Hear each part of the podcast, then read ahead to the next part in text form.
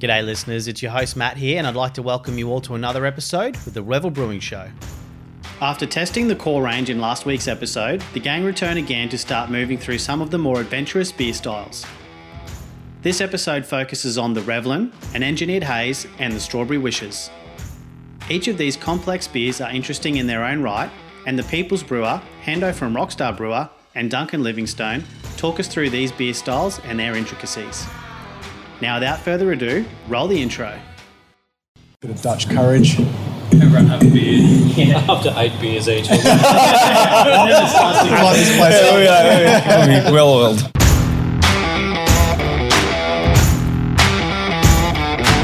So now we've got another four interesting looking beers in front of us, seeing um, a lot of different colour in, in these too. So, Maddie, why don't you talk us through what's in front of us? All right, so if you grab your left glass first, I think Duncan's got them in the right order, hopefully. Thank you, Duncan. Thank you, Duncan. Thank you, Duncan, for your impressive pouring. You're welcome. What beer is this, mate? So this one here is um, a pretty recent addition to the Revel stable. Uh, they are Reveling Pale Ale. So this is um, Pale Ale, but 3.5%, so mid strength. So the idea of this is to have the same flavour as the Pale Ale, or as a Pale Ale, but be a bit more sort of um, better for people that want a lower alcohol beer. Um, the trick to making a good mid strength beer, I think, is when people drink it, they don't realize it's three and a half percent. You actually think it's four and a half to five, like a full strength beer.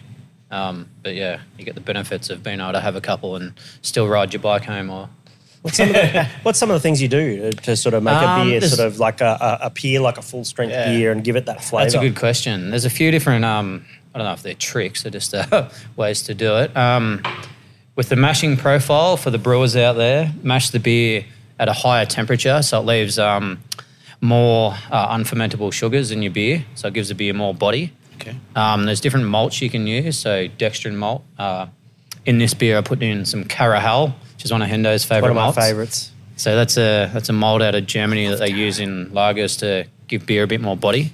So basically, you put the beer, uh, the malt into the beer, and instead of fermenting and turning into alcohol, it'll the sugar or the dextrins will stay in the beer and give the beer the body and the mouthfeel.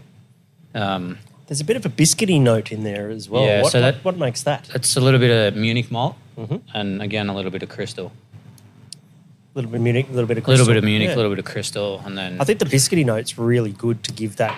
It, it's like it's it's pretty like in the scheme of things in the whole beer, it's pretty punchy, and so um, it's like it's like oh, there's some biscuit biscuity character happening there. It's like yeah, I can. so you're almost trying to trick the uh, the drinker into thinking it's a full strength beer. because the last thing you want right is for a low ABV beer to taste watery Hmm. because that would be just that would d- defeat the purpose. So. The, the, you've, you, you know, from a from a brewer's perspective, you got to punt, you got to pack in a lot of flavour punch in a really small package. Yeah. and there's some there's some challenges around that. And these are different um, malts and hops as well, uh, as opposed to the pale ale, or are they si- some Uh, similarities? Some of the there? malts are similar. Yeah. Um, and it has a lot more of the dextrin malt I was talking Yeah, about in, yeah. in the pail to give it that body. Yep. Um, and then it has the same amount of hops as the pale ale, just different varieties. Okay. Yeah. Just Interesting. to change it up a bit. Yeah, no, it's definitely uh, doesn't doesn't taste watery or like the the dial's just been turned down on it just so that we can lower the alcohol a bit. So yeah, Yeah. definitely something you can enjoy if you want to have a couple and drive home Yeah, or absolutely. something like It's that. been, it's been quite popular. I'm Yeah. going to do a Duncan this time around and just empty all the glasses because Yeah. last time around he was just like all empty glasses. So, yeah, you made us feel bad. Now we need to join in. yeah. Well, yeah, what, I mean, like, come on, get into keeping it. Oh, up, with, I did- I keeping did- up with the Get into it. Livingstones. I did catch I did catch moving here, so yeah. that one's all right. It's a mid strength. So yeah. definitely so.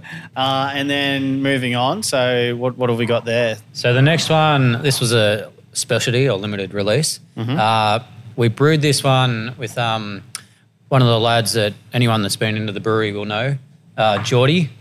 So Oh, shout out to Geordie. shout out to Geordie. What a legend. He's um, the second longest Revel employee. So good Is that effort. right? Is- Um, and you're the longest, I take it. I think so, yes. sort of by default, they netted me before they started the brewery. So, um, yeah, but Geordie's been here since the start. He worked in the kitchen, washing dishes, uh, flipping pizzas. To now, he's um, running the venue, uh, runs everything really. Really? Are you Yeah. serious? Yeah. Like you run shifts and stuff like Yeah, he's been um Yeah. over summer. He's been the, the venue manager. that. Wow. Yeah. Tells me how to brew beer, but um, Join the brewing industry. Lots of lots Yeah, of lots of pro- career- opportunities. Career progression. so he's studying he's studying engineering, so that's where the name came from. And he, he wanted came up with this concept. He wanted to make a, a strong hazy pale ale. So between Geordie and I, we sort of went back and forward, come up with a beer recipe. Then he came in on the day and brewed the beer. Yeah, so it uses a classic hazy yeast um, for the hazy fans out there, East Coast Ale. So it's it's probably on I don't know, 10 weeks old now, so it's not quite as hazy as it was. Um, even the best hazies will unhaze. That's not really a word, but Dehaze, dehaze. dehaze. over time. but um, there's still a lot of flavour there. It's actually held up really well. So it's still got plenty of aroma. Uh, got a little bit of toasty malt in it. It's similar to that IPA, yeah. The, you get, get that nose there, and there's, there's quite a bit of fla- quite a bit of um, smell there. Yeah. I would have thought that um, when I'm looking at the name, that I think I can't remember who, who did it, but it was something about there was a, a taste testing about natural hops and engineered hops. Um, and I haven't seen much of the engineered hops kind of thing happen after I saw that initial thing. Can't remember who it was or who did it. it might have been Epic. I don't know who did it. Um, but what's this geo with? Is No, it? it was Garage Project. Uh, was it? They did. They did. Um, yeah, so they did. Mecha Hop and oh, what was the other one they did? It was Yeah, like a- yeah. So one was like all uh, just regular hops, Yeah. and the other one was like all hop extracts and Yeah, that's right. It was hop extract. Hmm. I didn't see can't that. remember what the other Hap- one was I called, can't though. remember. It was, Yeah. called Robo Hop or something. robot. No, no, no. That was, that's that's a no. It's cod. That's cod beer. So They did it at the mill for one of their garage um, party projects. Yeah. Garage So the, project. the path that Parties. Duncan's going down here is that um, I guess hops are processed in a few different ways. Um, generally, in the brewery, uh, we use them in pellet form because they're a lot easier to use in the brewery. Uh, there's not as much wastage Hmm. and that sort of thing. Um, some breweries like Sierra Nevada still use hop flowers, but you need sort of um, specialized equipment to do that unless you want to make a lot of mess. But um, nowadays they're finding different Haven't you done ways. that, though? I have, yes. How'd we that won't, we work out won't for go you? down that path. I'm going to do that again shortly, actually. but um, in terms of the hop extracts and that sort of thing, as technology goes on, they're finding different ways to extract certain parts of the hop to sort of maximize what you're getting out of the hop. Yep. Um, a thing that's probably kicked off in the last couple of years is a thing called cryo hops, uh, which they do it over in Yakima. So they're basically freezing the hop and then pulling out the uh, the flavour, the lupulin and all the flavour compounds, and it's a lot more concentrated than a normal hop pellet. So it still comes in a pellet. It's really good for dry hopping and stuff. Um, and there's another thing called hop hash. So if anyone's been to university and remembers the old uh, the old parsley grinder, um, basically when they process the hops and make them into pellets, it gets stuck on the blades of the pelletizer, and it's basically just big chunks of resin. So you can also buy that. So both of those things are in this beer: hop hash and also cryo Oh, hops. right. So So, not that just the really hop pellets, basically yeah. just amplifies all the hop aroma and flavour. Yeah, and that's and that's what sort of makes it strong as Yeah, such. Yeah. yeah. Cool. So they're, they're more Something. expensive to buy, but you get a lot more bang for your buck. So you Yeah. don't get as much plant and vegetal matter as you do in a normal hop flower, and particularly in a hop flower. Yeah. So, yeah, Well, shout very out, interesting. Shout out to Geordie for coming Yeah, up so with well that done, one for- Geordie. for Thank Matt. you, Geordie. Yeah, You've got a cracker Thank of a you. beer here. Hope Yep. you're enjoying your holiday in Nepal or Yes. wherever he is at the moment. Is he walking lots or? I hope so. Yeah, Yeah. Just Wow. doing Is that in something Nepal? He's in else. Nepal at the moment, I'm pretty sure. Yeah. Yeah. He's Yeah. a madman. Good on him. Good on him. Good kid. All right. So moving on down. Now, this one's the most interesting looking colour that we've had today. So let's have a taste of this one the Strawberry Wishes. Is there fruit in this beer? a little bit of fresh. Yes. Yeah. Which fruit? Well, you have a guess. Mm. What was the name Did of the I beer give it again? away? Or? It's very fruity. yeah, very fruity. Fruit is nature's candy. So this beer um, is a beer we've been making now for a while. This is probably the fourth or fifth batch we've done. Um, it's become sort of quite popular. Um, the base beer is a sort of traditional German style Berliner Weiss. So that's a, a kettle sour um, where it goes through a process in the kettle. Uh, lactic acid bacteria will um, make the beer sort of sour, I guess. Um, we ferment the beer out like a normal beer, and then it has strawberry puree added to the beer. So in uh, 1,500 litres, we put 100 kilos of strawberries. Wow.